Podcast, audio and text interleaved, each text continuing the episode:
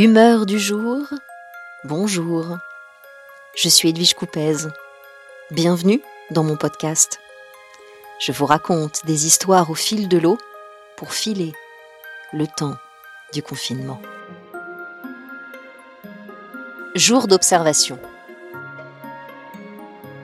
Un soupir, un sourire, des cris d'enfants, le vrombissement d'une moto, la légèreté d'un papillon.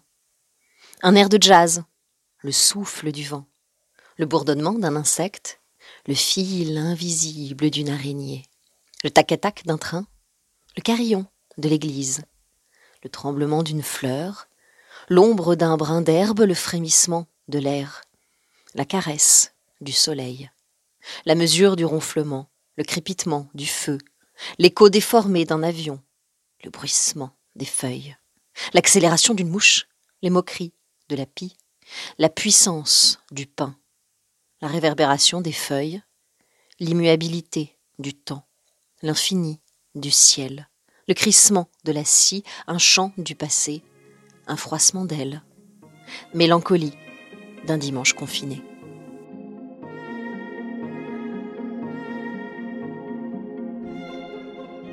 Humeur du jour, à bientôt. Partagez si vous aimez.